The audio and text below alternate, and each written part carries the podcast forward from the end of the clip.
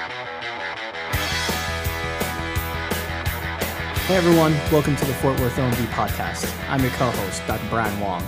And I'm your co host, Dr. Matthew Earl, and we're very excited to be here today. So, Dr. Earl, what are we talking about this week? This week, we're going to talk about CPR induced consciousness. What? Yeah, kind of a crazy thing to have happen. I think I have had that actually happen to me before when I was a when I was a resident. Okay, tell me more. So, I, this was during my second year. I was a brand new second year, and I was feeling like a hot shot in the ED. Right. Um, I walk in, and I'm about to take sign out from my co-resident, and all of a sudden we hear like one of his patients is coding. We run over to the to the room, and we see the patient is clearly unconscious, and I jump onto the patient, and then I start actually compressing and as soon as I did four compressions, all of a sudden the patient woke up and I stopped. So you did compressions on someone who didn't need compressions? I mean, pretty much. Like I did compressions on her. She woke up and I was like, all right, I'm stopping right here, right now. And then next thing you know, she kind of gets really tired and falls back asleep again. And then I'm just like, well, what's going on now? And my friend who had seen this before was just like, do compressions again. And as I do more compressions, she wakes back up and I'm just telling everyone, no, no, stop, stop, stop, stop, stop. Everyone stop. And then my friend's just like, no, no, no, no, no. We need to continue going on. This is CPR induced consciousness. I'm like, what? This is the first time I've ever heard of this before. Yeah. It's an incredibly jarring experience, isn't it? Oh, yeah. It was very, very crazy. And I was completely blown in the moment. And it completely taken me back. It yeah. definitely humbled me. Yeah, and it throws off your CPR like crazy. You are not running that resuscitation the way you think you would normally. Yeah, oh, absolutely. So, with that incredible story, why do people wake up during CPR? So, uh, doing some research into this is not a whole ton of research into this because it's such a very rare phenomenon. But what we do know is that when you are providing effective CPR, you're actually perfusing the brain. And so then it's kind of like, you know, it's when you turn the lights off, but then when you start mashing on their chest, now the lights are turned back on again. So they kind of like start waking up, and it can vary from like eye fluttering to groaning to like some like non-purposeful movements, almost kind of like a like they're kind of like in a stroke-like moment and mm-hmm. whatnot, um, to complete consciousness, and then to this point where this lady was literally saying stop doing that. It's hurting me. And then as soon as we stop, she just go right back down again, which is exactly what happened. You know, like, you know, you stop perfusing her brain once you stop mashing on her chest. Yeah. Super, super distressing as the compressor to have somebody wake up while you're doing compressions and say, please don't do that to oh me. Oh my anymore. gosh, I, I was freaking out the entire time. yeah, we also don't necessarily know what the predictive factors are. Um, it's not very well identified. It can be happened in both witness and unwitnessed arrests. Age eh, doesn't really seem to be a factor, but what we do know is that you know, like good high quality CPR could potentially bring them back. So it's definitely one of those things you have to be on the lookout for. Absolutely. And it seems like since our system has started using automatic compression devices, we've heard about a few cases of this. Yeah. Where people will wake up with the thumper going, and it's pretty distressing to the medics to see that. Yeah, and that is certainly what happened to me, um, and which is also another reason why that my uh, co-resident told me to just keep on doing CPR. Even when the patient does wake up, you, you just gotta do compressions through it because without it, they're gonna go back down again. Yeah. So the patients are going to be uh, uncomfortable. They're going to be agitated uh, in the event that you are providing this high quality CPR. But that doesn't mean that we shouldn't do our full on compressions because, like, even those little gentle compressions, you're not providing enough of that perfusion to the brain. So you have to go on with your full on CPR.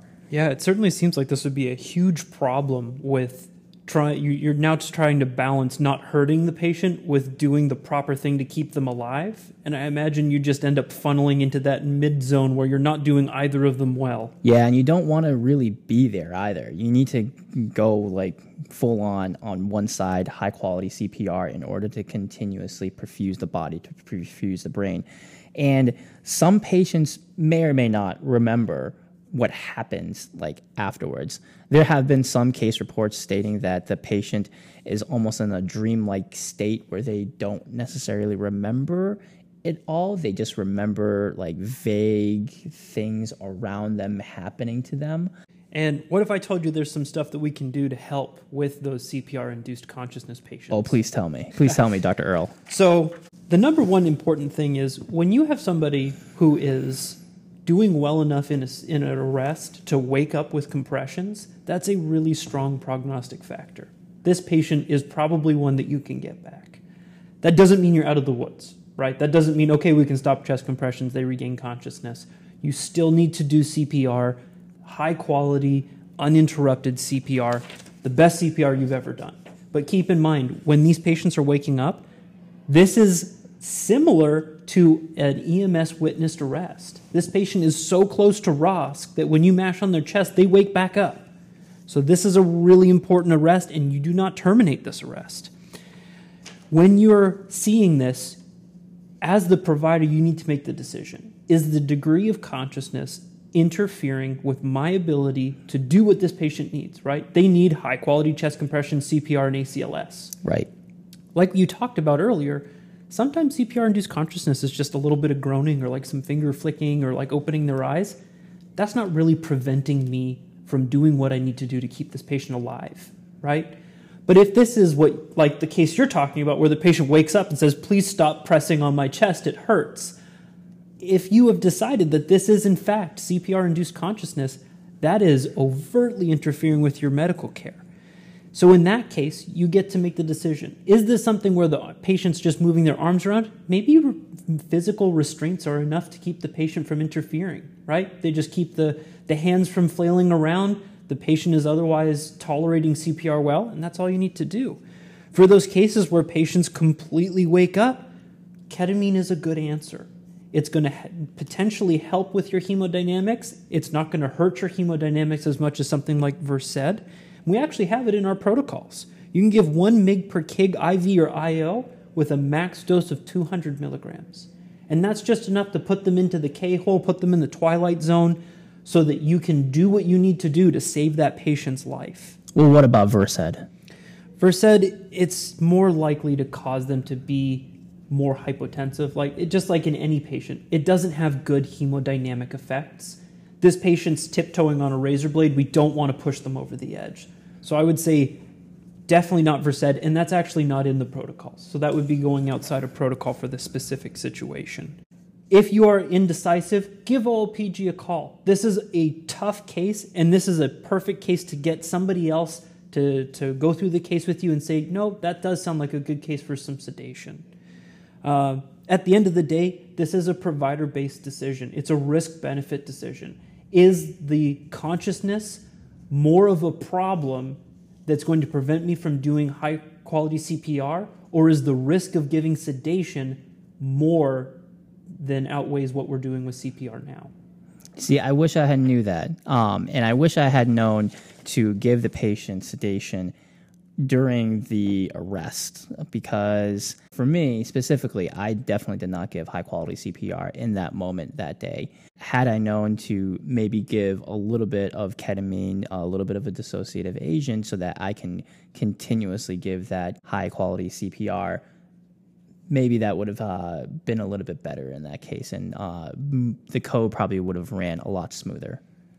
So, what ended up happening with your patient? Did you get ROSC? So we end up did getting ROSC, and she did end up going to, I believe, the cath lab, but she did not have a good outcome afterwards. She had a lot of comorbids, and she unfortunately passed uh, from from that episode. That's unfortunate, but she taught you a lot about what to do with CPR-induced consciousness. Yeah, no, that that she did. All right, everybody, thank you for for joining us to talk about CPR-induced consciousness today, and we'll talk to you next time. See you next time.